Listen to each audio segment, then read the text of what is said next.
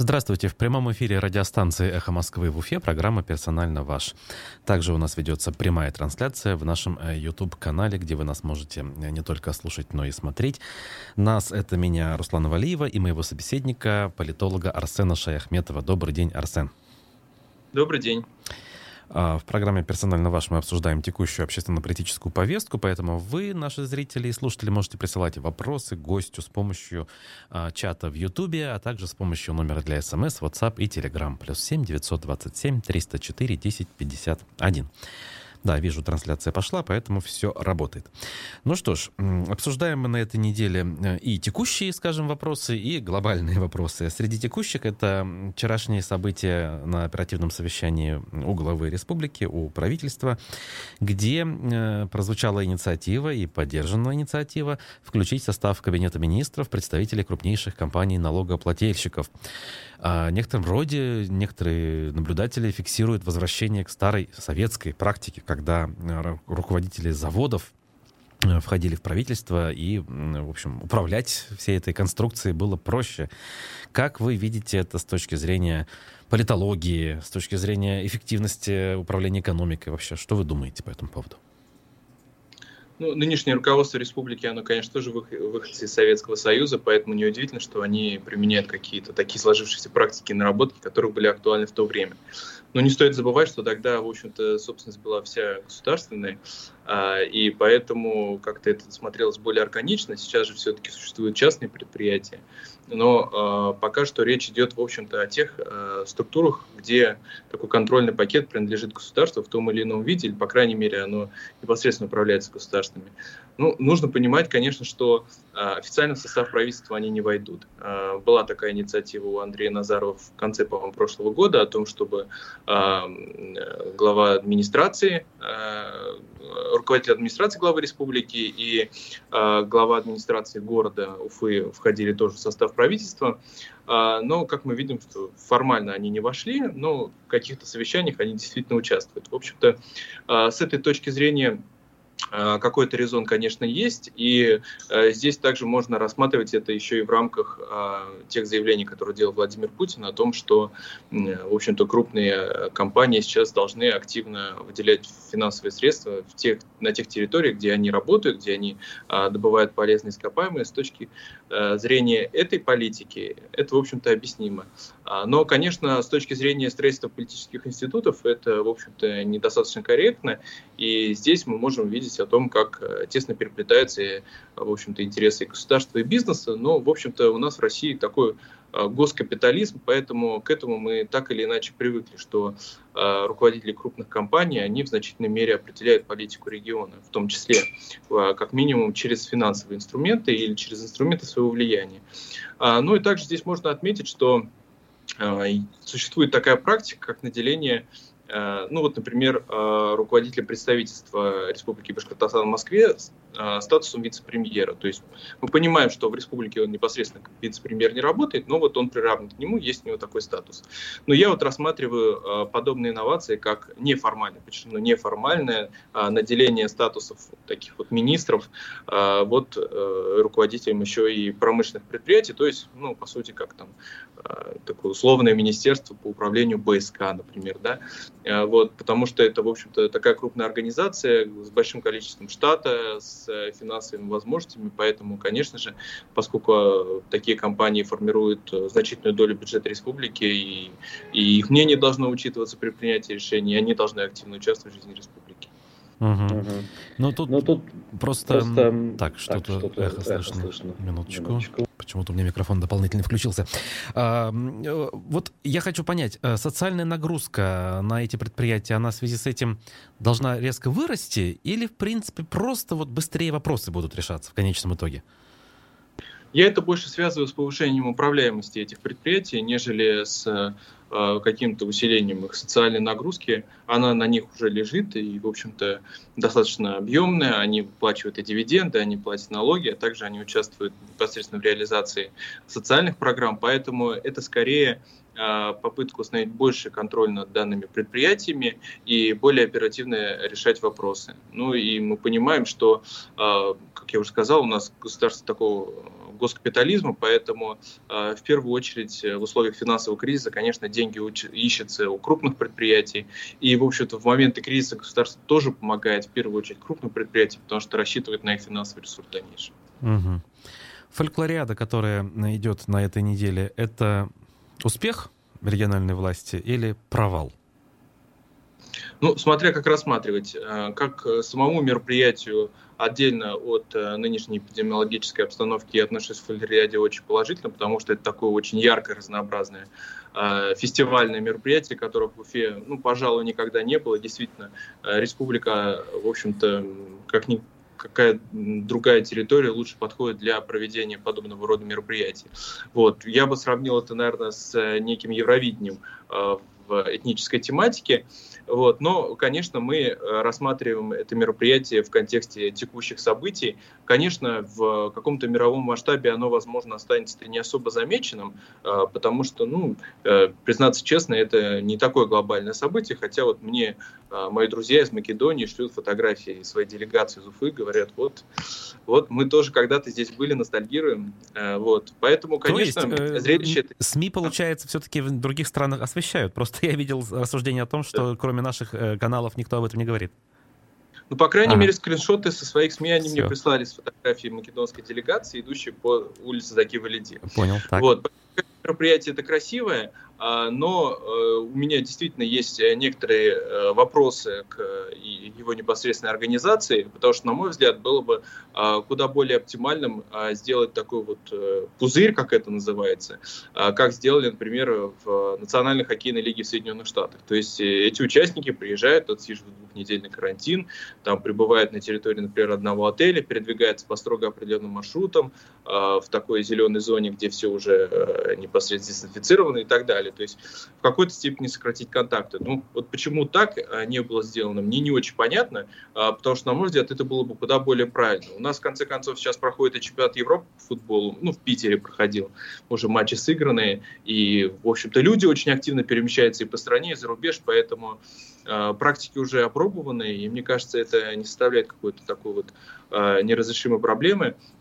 Вот. И что меня еще тоже очень смутило, так это э, постановка рекордов по массовости. Конечно, в разгар пиковых значений это выглядело очень странно, хотя, в принципе, я понимаю логику, потому что э, когда формируется заявка на какое-то мероприятие, там прописываются такие вот KPI, то есть показатели, э, целевые показатели, которые должны были достигнуты. И наверняка в тех условиях еще до пандемии это было прописано, что нужно установить два мировых рекорда, э, там войти в книгу рекордов Гиннесса и так далее. То есть это те целевые показатели, показатели, которые должны были выполнены быть. Ну, здесь уже приходилось делать э, скорее такой э, эмоциональный и э, моральный выбор. Ну вот решили пойти все-таки по пути того, чтобы выполнить те показатели, которые были заложены, хотя действительно ситуация эпидемиологическая в республике сейчас, по-моему, как раз пиковые значения а, по коронавирусу официальной статистики, а по внебольничной пневмонии, я, честно говоря, статистику уже с декабря, по-моему, прошлого года не видел, поэтому сколько там а, а, процент заболеваемости на сегодняшний день, мы не знаем. А вот то, что удалось выявить и выслать из республики одну из э, делегаций, ну пусть российскую, э, имею в виду ГЖЕЛь, по-моему, называется, да, творческий коллектив, по сути же показывает, что контроль есть, тем самым, в принципе, демонстрируется критикам, что смотрите, вот мы, как обещали, мы контролируем, все хорошо. Э, можно ли считать это успехом, что ли, да, организаторов? Или это, в общем, наоборот, доказывает, что внутри этой истории есть риски, раз уж выявляются, значит, кто-то является носителем? Ну, придать огласке было это, на мой взгляд, правильная идея, потому что так или иначе информация бы просочилась все равно из средства массовой информации, люди бы между собой судачили, это привело бы лишь э, к такому разрастанию информационного шума вокруг данного мероприятия, что вот, ну, есть заражение, и это скрывается, поэтому то, что объявили заранее э, своевременно об этом, это правильно, то, что отправили домой, это тоже правильно, но опять-таки это э, возникает вопрос э, Э, к тому, насколько последовательно у нас ограничения. Видите, мы, с одной стороны, устраиваем массовые мероприятия, с другой стороны, э, например, те же кинотеатры, по-моему, они наибольшей степени страдают от э, пандемических ограничений. Насколько я помню, они вплоть до осени прошлого года не работали, когда уже работало просто все, и рестораны, и фитнесы, и спортзалы. И так далее. И до сегодняшний день мы видим, что откладывается введение ограничений для тех же ресторанов, для тех же спортивных клубов, для массовые мероприятия, в принципе, тоже сейчас разрешены, а на кинотеатры, опять-таки, наложены ограничения. И вот я за последние пару недель два раза был в двух разных кинотеатрах, там просто пусто, человек. Я был один в зале. Ну, я тут даже добавлю от себя, что ограничения наложены в том числе на библиотеки. То есть места, да. где, в принципе, плотность, она в любой ситуации не может быть высокой. А, ну, раз уж про ограничения заговорили, в связи с этим наиболее спорная история касается вакцинации и попыток к этому принуждать, хотя э, официально, конечно, говорится, что никто не принуждает, сам Путин сказал об этом на прямой линии. Э, часть э, людей, выступающих против принудительной вакцинации, говорят о сегрегации о нарушении ключевых параметров Конституции, Конвенции о правах человека европейской. И даже иск подала группа уфимцев в Верховный суд на эту тему. Вот вы что думаете? Значит, ну тут, наверное, сразу разделю немножко с медицинской точки зрения, хотя вы не врач, и с точки зрения вот, политики, прав человека и так далее. Что касается медицинской составляющей, то я сам никогда не был антипрививочником, и будучи выходцем из семьи врачей, я всегда а, стремился к прививке, хотя мои родственники врачи мой выбор не одобрили, и в этом, наверное, тоже одна из причин, а почему люди не бегут вакцинироваться, потому что действительно со стороны врачей существует такой в общем-то, негативный фон по отношению к прививкам. И даже моя э, тетя, врач, э, звонила мне и спрашивала, прикладывал ли я монетку к месту э, прививки, не примагнитилась ли она. В общем-то, даже такие слухи расходятся, причем в среде врачей, что меня глубоко удивляет. Поэтому антипрививочником я никогда не был. Действительно, я какое-то время присматривался, просто смотрел так сказать, опробовал это все на других людях, насколько удачен происходит э, процесс э, с э, вакцинацией. В общем-то, никаких противопоказаний касаемо спутника конкретно я не увидел. А, поэтому, когда, в общем-то, появилось время, и я убедился в безопасности вакцины, я привился. А если рассматривать это с точки зрения прав человека, то это, конечно, выбор каждого, и принуждать здесь абсолютно нельзя, и никаких не должно быть ограничений части прав человека. Вот какие-то поощрения, возможно, да, но опять-таки, какая здесь грань между поощрением и ограничением? Потому что любое поощрение, оно может в один момент стать и ограничением. Э, от этого, в общем-то, никто не застрахован. Поэтому я, в общем-то, безусловно, за добровольную вакцинацию, но а, в условиях пандемии не нужно забывать, что современное общество, по сути, оказалось в первый раз. То есть, когда была такая глобальная пандемия в последний раз? Ну, лет сто назад, и мало кто тогда жил, а если и жил, то это был совсем уж детский возраст, и они вряд ли это помнят. Поэтому, конечно, сейчас каких-то э, понятных, опробированных механизмов пока нету, и хороших практик, в общем-то, тоже. Везде по-разному это происходит, и везде это сталкивается с каким-то сопротивлением. Где-то больше, где-то меньше. Мы видим по другим странам, что э, там а, люди более активно вакцинируются, у нас этот процесс идет намного тяжелее. И здесь все-таки, а, в первую очередь, мне кажется, государство должно в целом государство должно винить себя, потому что а, уж э, если они устраивают борьбу с fake news, там, штрафуют средства массовой информации а, за какие-то сообщения, да, то с их стороны какие только потоки информации за все это время не лились, и то, что это не заразнее ОРВИ, и раза три мы, по-моему, побеждали уже пандемию, и что какая компания была развернута тоже против зарубежных вакцин, и Pfizer, и Moderna, что вот они не такие эффективные.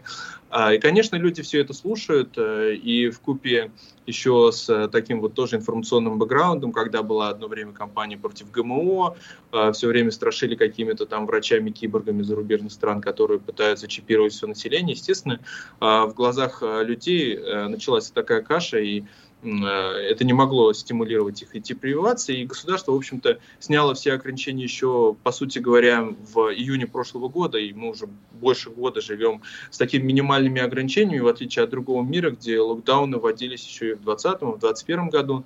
И, естественно, в такой атмосфере люди уже давно расслабились, и маски не носят, и не понимают, зачем это нужно. И государство-то, собственно, и не настаивало особо вот буквально до предыдущих двух недель. Вот, поэтому вот э, такой, э, такая совокупность э, вот этих всех факторов в купе с наложившимся общим недоверием государства в период кризиса, что всегда естественно, А, да и к тому же мы видим, что государство тоже протесты с улицы загоняет, в общем-то, в квартиры, а вот это вот а, такой отказ от а, массовой вакцинации, это тоже форма своего рода протеста и протесты против а, а, такого безусловного доверия государству. Поэтому все вот эти факторы, они в купе сложились и, конечно, вылились а, в то, что а, сформировалось такое недоверие со стороны граждан. А, и более того, на мой взгляд, а, оно еще укрепляется на сегодняшний день тем, что мы видим со стороны государства опять-таки а, не какую-то заботу там, о здоровье граждан или стремление побыстрее сформировать э, так называемый массовый иммунитет и снять ограничения, а вот э, опять-таки административные методы по выполнению каких-то целевых показателей. Вот видно, что стоит задача там, обеспечить 80%, допустим, допустим, вакцинированных, и активно стараются привить всех, а, не интересуясь там, переболел, не переболел, есть антитела, нет антитела, есть показания, нет. Вот, вот есть массовая задача, нужно ее выполнить. Поэтому такие административные методы, конечно, тоже в какой-то степени отталкивают людей а, от их желания вакцинироваться. Вот попытаюсь сформулировать так. Вот э, где выход? Я к чему? Э, одной из мотиваций лично моей э, привиться было как раз-таки сделать свой посильный вклад в приобретение массового иммунитета для того, чтобы быстрее снять ограничения. И сейчас, когда мы говорим о том, что права человека нужно соблюдать и нельзя людей вакцинировать принудительно, мы говорим о правах части людей mm-hmm. которые, соответственно, не хотят вакцинироваться. А о правах людей, которые хотят вакцинироваться и хотят снять быстрее маски, мы не говорим. Вот о моих, например, правах. Э, и в этом смысле у меня возникает противоречие. То есть я тоже вроде бы за права человека, но я за то, чтобы быстрее всех вакцинировать. Раз не хотят, значит, надо это сделать принудительно, более того, насильственно. А, вот до этого я могу сейчас договориться, да? Как? Где выход? Я не знаю. Но вот пришли бы к тому, к чему пришли. Всеобщий уровень а, веры в мифы у нас вот такой, какой есть. Да, государство в этом виновато, да. Уровень образованности упал. Вот вчера Николай Евдокимов об этом говорил. Ну а выход-то какой? Или нам еще годами ходить вот в этом режиме непонятном? Э, хороших выходов тут нету. Э, это можно рассматривать как один из э, изъянов, что ли, демократического общества, где э, должны, в общем-то, уважаться права человека и человека любого при этом, э, прав он, не прав, э, испытывает ли он какие-то эмоции или э, думает ли он о чем-то так, как ты или не думает. Э, здесь должен определять каждый человек сам за себя, и вот это, ну, возможно, одна из слабостей, если так можно сказать, демократических режимов, что э, в этих условиях мы должны уважать и мнение других.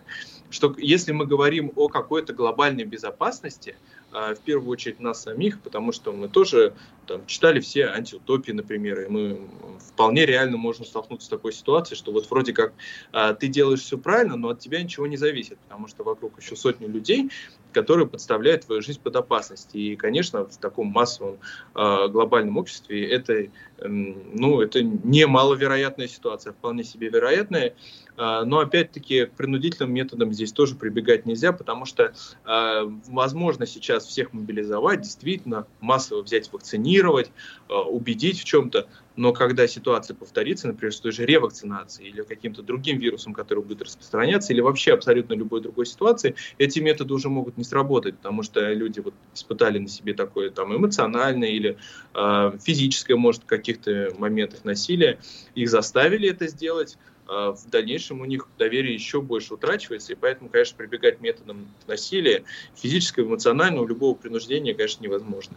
Здесь может быть только единственный выход, и, по-моему, сейчас государство постепенно это осознает, хотя вот и совмещает это с административными методами принуждения, а, в том, что лишь через э, информирование, лишь через такую вот объективную достоверную информацию, лишь лаской можно вот действительно как-то вот э, угу. стимулировать людей прививаться. Ну и к тому же мы видим, что Э, разработали и системы различных поощрений.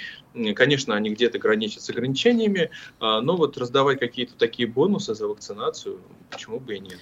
А, вот, например, тем ограничениям, которые введены были у нас в республике, там, на посещение ресторанов, и, кстати, не только говоря у нас в республике, и в Москве, и в некоторых других странах, у меня тоже сложные отношения, потому что я вот как-то не могу сформировать такую четкую позицию. Со стороны, с одной стороны, это действительно логично, а с другой стороны, это ущемляет права других людей. Но, опять опять-таки можно рассмотреть такой вариант, э, и достичь каких-то компромиссов. Что, например, невакцинированные могут ходить в ресторане, но сидеть на веранде, например. Угу. Или как-то вот, они могут кстати, посещать кино. Да, понятная идея. До конца у нас 40 секунд. Хотелось бы, чтобы сравнили. Вот э, есть общая федеральная политика антиковидная и есть региональная политика в Башкирии. Башкирия на фоне федералов выглядит так же, лучше или хуже? Жестче, так сказал. Жестче по закону, но также по исполнению этих законов. Ага, ну то есть на те же грабли наступает, в принципе, пытается как лучше, но получается как всегда. Да, информационно мы выглядим жестче, но по сути исполняемость решений у нас в принципе такая же. В общественном транспорте люди без масок ходят и что-то в остальном игнорируют те правила требования, которые есть. Угу. Хорошо. Я напомню, что в гостях программы «Персонально ваш» сегодня политолог Арсен Шаяхметов. Каналы связи у нас все работают. После перерыва как раз-таки продолжим с ваших вопросов. А пока новости. Оставайтесь на эхе. Продолжаем прямой эфир программы «Персонально ваш» на «Эхе Москвы» в Уфе и на YouTube-канале «Эхо Москвы» в Уфе. Политолог Арсен Шаяхметов наш сегодняшний гость. Меня зовут Руслан Валиев. А, мы все-таки сначала перейдем плавненько от темы коронавируса к теме выборов. Вот в каком плане. Я, как человек, который здесь не только как журналист а, выступает, а как некий общественный деятель, который в выборах участвует в качестве члена комиссии, выступает с докладами в СПЧ. Вот я пытаюсь аналогию провести. А люди, э, которые выступают против прививок, ссылаются на конституционные права, э, значит, как я уже говорил, там, на Европейскую конвенцию о правах человека, требуют законности. В общем, какое-то гражданское мышление, э, как, как минимум, озвучивают. Но при этом, когда у нас проходят выборы, э, я вот э, такой активности, скажем так, э, больших масс не ощущаю. Хотя, на мой взгляд, гражданская активность, она должна быть в разных ипостасях, да, она должна проявляться и когда мы защищаем собственное здоровье, не желая прививаться, например, и когда мы идем на выборы, потому что мы понимаем, что выборы влияют на нашу жизнь либо мы не идем на выборы, и, соответственно, мы помалкиваем, когда э, вопрос касается нашего здоровья, и нас пытаются заставить приви, э, привиться. В чем я прав или не прав, или вообще, в принципе, я не прав? Что вы по этому поводу думаете? Здесь бы я выделил два основных момента. Во-первых, э, все-таки сейчас люди задумываются скорее о своем здоровье, о своей жизни и безопасности. Поэтому, естественно, они начинают сразу апеллировать каким-то своим гражданским правам. А выборы они не рассматривают как то, что как-то существенно повлияет на их жизнь или на их здоровье, как-то изменится на их жизни, поэтому там они активность мало проявляют. Но э, помимо выборов, меня даже больше озадачивает ситуация, когда граждане, в общем-то, не заботятся о состоянии своих подъездов даже, каких-то общественных пространств рядом с их территорией, когда их там а, ну, сейчас, конечно, это а, началась такая волна, люди начали задумываться о том, что они получают в своих квитанциях, какие счета они получают, там, обирают их, не обирают. Но в такие моменты люди как-то предпочитают э, снижать свою общественную активность, а действительно на э, э, на примере вот этой антипрививочной кампании мы увидели какую-то небывалую просто активность среди людей. Я бы это связал как раз-таки с тем, что у них появились какие-то глобальные опасения а, о том, что с их здоровьем могут что-то сделать. В общем-то, примерно то же самое мы наблюдали, когда только ввели локдаун на стране, и тоже люди очень сильно возмущались, почему им не дают выйти на улицу, почему им не дают жить э, привычной жизнью. Хотя тогда тоже апеллировали частично верно, как какой-то такой непоследовательности тоже на федеральном уровне а, к вводимым ограничениям, но тоже схожая была кампания а, по осуждению тех мер, которые были приняты. А, ну и второй момент, который я здесь бы усмотрел, заключается в том, что если вот рассматривать с такой политологической точки зрения, что ну вот, вот э, в авторитарных э, условиях, в которых мы сейчас существуем, конечно же, чем, кстати говоря, отличие авторитарного режима от тоталитарного, а, в том, что авторитарные режимы стараются максимально снизить общественное участие в жизни и государства, и общества. Тоталитарные режимы, наоборот, они стремятся обеспечить массовость, а, что вот показать, вспомним, в Советский Союз, там вот эти массовые демонстрации, все участвуют и так далее. Авторитарные режимы, наоборот, они стараются максимально отчуждить общество от принятия решений, от участия в общественной жизни, в общем-то, что мы наблюдаем на примере даже вот этой думской кампании э, данного года, то, что и не ведется она практически и в публичной плоскости, и как-то люди все меньше и меньше знают о кандидатах, и стараются провести эти выборы максимально тихо для того, чтобы обеспечить нужный необходимый результат а, с минимальными вот такими, такими общественными издержками в виде каких-то протестных акций или недовольства. Ну, максимально оградить людей от принятия решений, растянуть выборы на три дня, чтобы еще так больше размазать наблюдения и так далее. Вот, поэтому э, с вот такой политологической точки зрения мы видим, что и государство, в общем-то, максимально стремилось все эти годы э, регулировать общественное участие, э, где-то снижать, где-то, если нужно, повышать в управляемом русле, но в целом так регулировать. И поэтому, естественно, это привело к тому, что общество у нас находится в таком спящем состоянии. И, конечно, такая резонансная тема, как пандемия, как э, необходимость там э, спасать свое здоровье, биться где-то за него, естественно, она срезонировала в головах людей, э, не только в нашей стране, но и в других странах тоже, но везде это проявляется по-разному. Где-то люди, наоборот, стоят в очереди для того, чтобы привиться и максимально быстро обеспечить снятие каких-то коронавирусных ограничений. У нас в стране это из-за недоверия государства вылилось вот в обратном, в антипрививочной кампании, нежелание людей вообще либо как-либо участвовать во всех этих мероприятиях и доверять свою жизнь здоровью государству. Угу. Значит, вот как раз э, иллюстрируя эти мысли, нам пишет пользователь Ютуба, гражданская активность была в России в 90-х, пока в Кремль не пришел путинский режим. Уже ясно, что власть никогда не отдаст власть легитимным путем через выборы и так далее. Вот тут что первично, ваше мнение, хотелось бы мне понять. Э, значит, э, вот народ такой, которому не нужна э, свобода, демократия, выборы и так далее, или режим, который пришел и переучил народ с, одной позиции, значит, любить демократию, в другую позицию вообще не требовать ее? Здесь правильных ответов нет, потому что нужно учитывать специфику России. У нас Россия всегда была таким очень патерналистским государством, а, особенно в советское время это проявилось, и не случайно поэтому советский режим, в общем-то, хоть и на 70 лет, но очень сложно, но устоялся в головах людей, и сейчас мы очень сильно наблюдаем как раз-таки последствия а, того патернализма, который насаживал в советское время. А, людям удобно, когда за них принимают решения, когда ими управляют, когда им говорят, говоря, что делать. Люди очень быстро привыкают к какой-то халяве, к тому, что что-то может доставаться, как они считают, бесплатно. Естественно, бесплатно ничего не существует, и порой люди просто не видя это платят больше, а, чем могли бы за свои деньги сделать. Вот, поэтому в этих условиях, естественно, а, люди привыкли надеяться на государство, а, привыкли считать, что государство им все должно, Хотя, в общем-то, я, конечно, не считаю, что государство кому-то что-то должно, а, но если рассматривать вот таких логик, э, такую логику постсоветских людей, а, в чем-то она имеет право на существование в том контексте, что а, все-таки в советское время государство очень много обещало, и поэтому, естественно, люди, выросшие на этих обещаниях, и требуют то, что им было обещано, и не получив их сейчас, и особенно в 90-е годы очень сильно обманувшись, они вот как раз-таки эти требования выдвигают к нынешней власти. Вот, поэтому да, действительно, у нас вот такое патерналистское общество, а, которое привыкло в большей степени апеллировать э, к тому, что им должно, нежели что они сами могут сделать.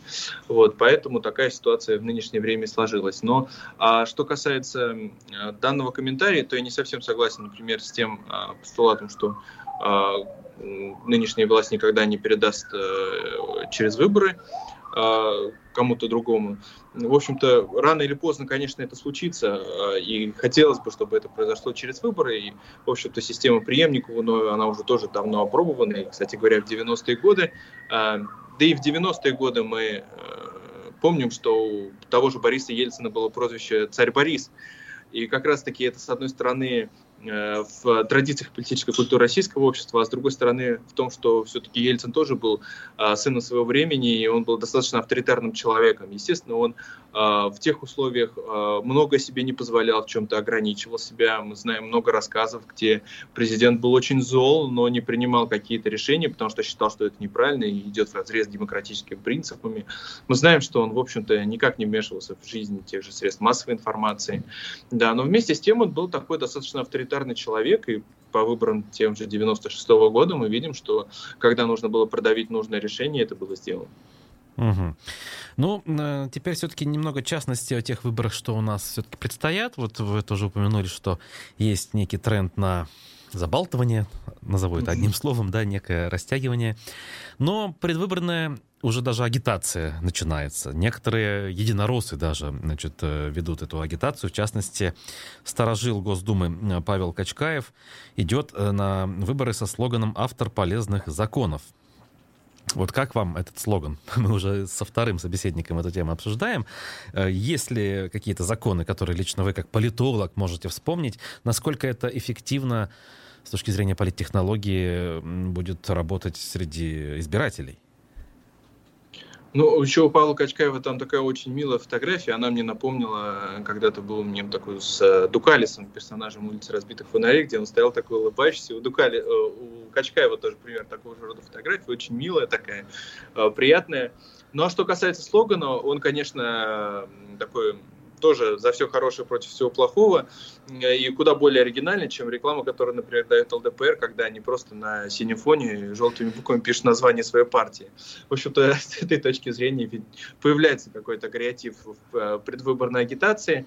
А что, не кас... что касается непосредственно э, деятельности Павла Качкаева в Государственной Думе, то он уже, по-моему, сторожил. А, сейчас он второй созыв, а так вот э, в такой активной политической жизни он с 90-х годов уже, по-моему. То есть это такой самый, или один из самых опытных политиков в нашей стране.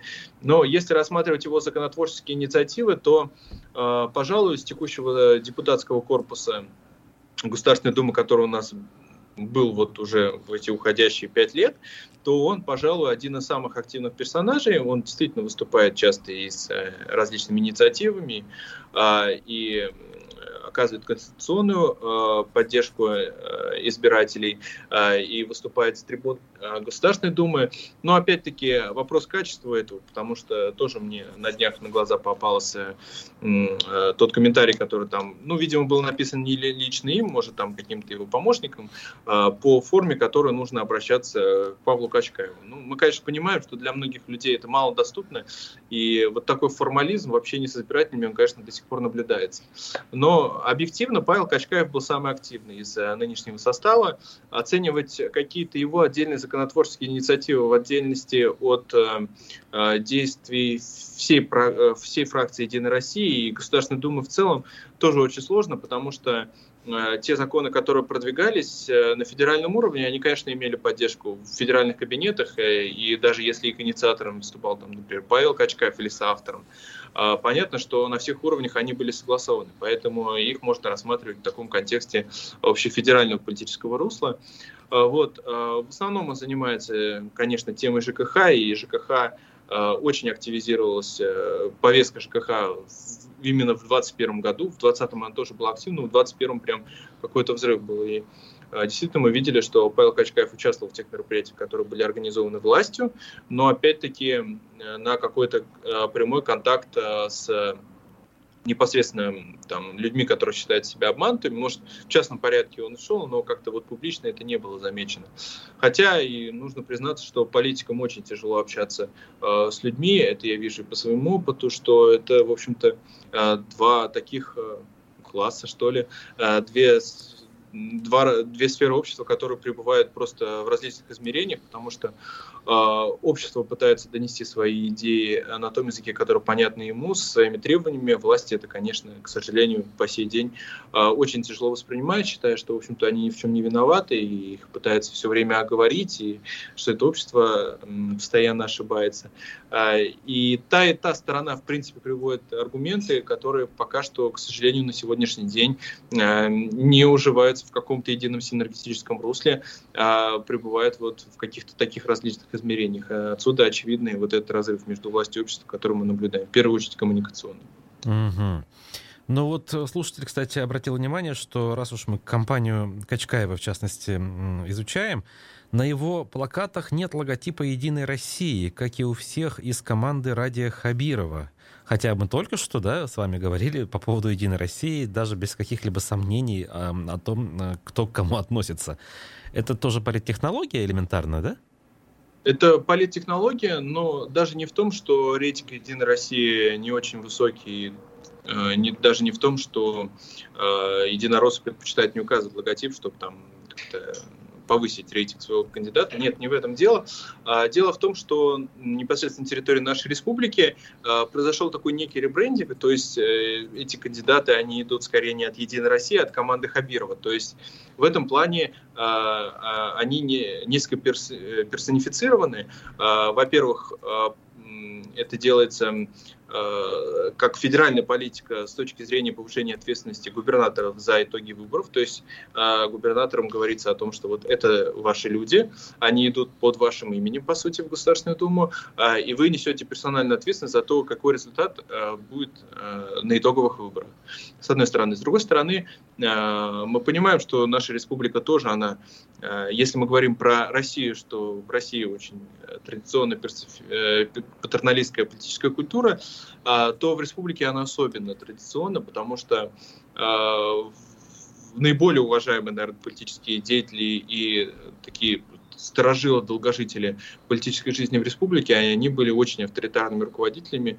Мы вспомним, ну, даже за последние десятилетия Мидхата Шакирова, например, а, Зию Нуриева, несмотря на то, что о нем такие очень позитивные воспоминания остались, как о таком очень человечном а, руководителе. Он тоже был достаточно авторитарной личностью. Ну и Муртаза Губайдулович Рахимов, естественно. Поэтому э, Ради Хабиров, он, будучи сам по себе тоже таким вот э, автократом, э, и вырос он, в общем-то, как политик сформировался и в республике э, при автократичном режиме, и в стране тоже. Поэтому, естественно, он а, персонифицирует и для себя ответственность за вот эти выборы, а, и, в общем-то, в общественном сознании тоже формирует такой вот а, образ команды своей уже не первый год, и, и вот эту депутатскую, депутатскую кампанию в рамках выборов в Государственную Думу тоже можно рассматривать как вот такую вот, как часть кампании э, по формированию команды Ради Хабирова, ну вот в таком ее проявлении.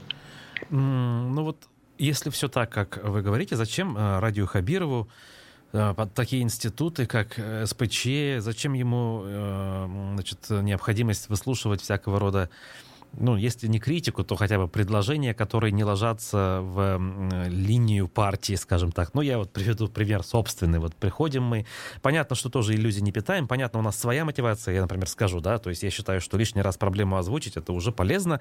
Так вот, я ее озвучиваю, а он вынужден, э, значит, э, отвечать, э, как-то уходить от ответов, нарываться на критику. Зачем? Ну, как вы правильно отметили, данные институты существуют в первую очередь для того, чтобы э, какие-то проблемы они не вызревали в глубинах общества и не обсуждались только на кухне, а для того, чтобы они действительно выносились в публичное пространство, для того, чтобы как минимум они обсуждались.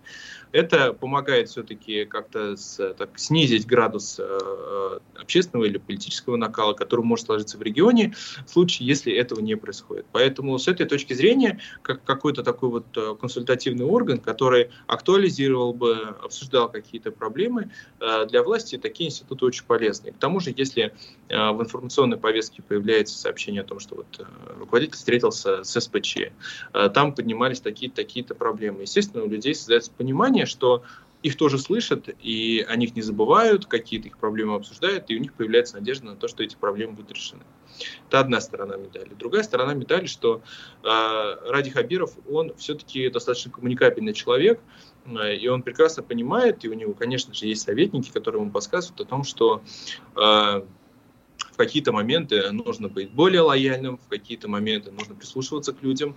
А, и, естественно, ему тоже говорят о том, что нужно создавать э, такие э, совещательные органы или консультативные, которые помогали бы разобраться в тех проблемах, ну, ну про которые власть, возможно, для того, что в целях самосохранения э, дает какую-то, ну, не очень объективную картину или скрывает какие-то подробности, а вот общественники на таких мероприятиях, они как раз-таки э, могут напрямую сообщить об этих проблемах. Если мы вспомним недавний брифинг, который организовал Ради Хабиров, на котором вы, Руслан, были как раз, это тоже очень полезный инструмент, потому что когда э, региональное руководство увидело, что, в общем-то, люди достаточно негативно воспринимают проведение факториады, они не прибегли к э, какой-то такой тактике, которая тоже почему-то распространилась в последнее время, как там обвинять э, в нелюбви государства или в какой-то антигосударственной политике. В непатриотизме. Угу. да, не делать слива э, об антипатриотизме там в телеграм-каналах, например, да. А Ради Хабиров вышел, сел за стол переговоров, объяснил все, попросил поддержки, и это прекрасная практика, которая не то, что должна быть, а она но это, в общем-то, настолько органично, это даже не может обсуждаться, что вот именно такими методами, собственно, власти должна коммуницировать с обществом. Мы увидели прекрасный пример, где Ради Хабиров э, вышел, не постеснялся сказать, что да, есть риски, да, я все понимаю, но нам нужно провести это мероприятие, прошу меня поддержать. И ну, вот, да, действительно, так можно, и, на мой взгляд, это очень успешная практика, и почаще бы э, не только Ради Хабиров, но и другие представители власти вот так выходили и на равных общались, пусть даже с журналистами, а не только с эм, там, представителем широкой общественности, активистами. Вот. И именно такая коммуникация, она и позволяет услышать друг друга, а не выстраивать какие-то дополнительные информационные и общественные барьеры. Ну да, как выясняется, все гораздо проще, надо сесть и пообщаться. Да. А, тут слушатель а, Дмитрий хочет все-таки уточнить, что вы думаете по поводу того, почему члены команды Хабирова называют себя именно а, командой Хабирова и не хотят себя ассоциировать себя с партией власти? То, о чем мы говорили выше.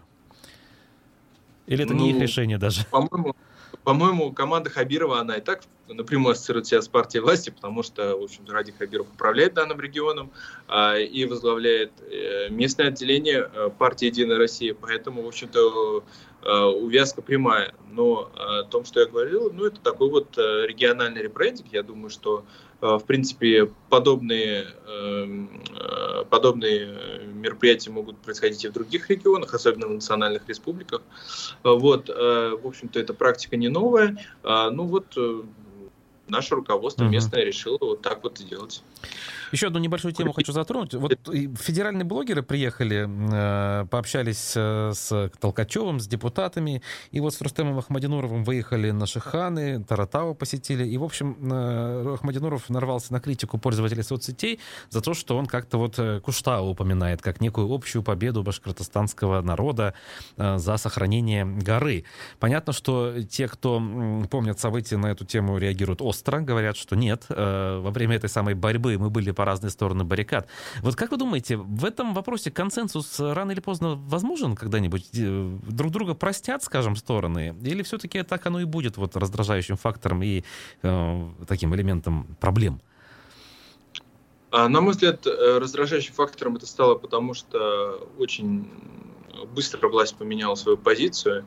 Э, если бы они просто поменяли такие вот какие-то неловкие попытки бравирования этим, они, конечно, вот и вызывают общественное раздражение, потому что э, на тот момент непосредственно тех событий, конечно, э, власть очень жестко выступала против, э, власть, причем в широком смысле, очень жестко выступала против э, защитников горы, а впоследствии э, начало это называть победой башкирского народа, и сейчас тоже периодически в сети появляются ролики о том, как и Эдуард Давыдов выступал тоже там на горе, и какие заявления представители власти делали, и поэтому, конечно, слышать после этого от э, приближенных к власти, ну, да и вообще входящих в политическую элиту республики людей а, сообщение о том, что это победа башкирского народа, наша общая победа, это, конечно, для людей странно. Но, на мой взгляд, все-таки непосредственно региональное руководство смогло раскрутить очень сложный клубок противоречий, который возник а, в связи с э, данной ситуацией в прошлом году, а, потому что на какой-то момент казалась ситуация действительно безвыходной.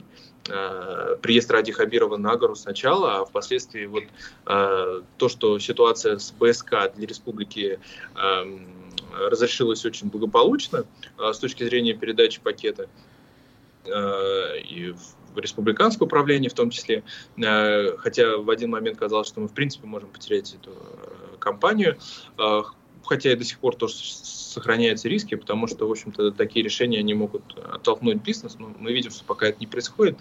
Вот, вот подобного плана эм, результаты, так сказать, вот такие вот существенные результаты тех событий, э, конечно, они позволили власти э, максимально снизить э, тот общественный накал, который мог бы произойти в случае, если бы ситуация повернулась каким-то другим uh-huh. способом. Поэтому с этой точки зрения, я думаю, они позиционируют победу да. как победу башкирского народа в том, в том плане, что БСК все-таки вернулся Арсен, в собственность. Спасибо. На этом мы должны закруглиться. Все-таки время эфира истекло. Это был политолог Арсен Шахметов. Меня зовут Руслан Валиев. Всем до свидания.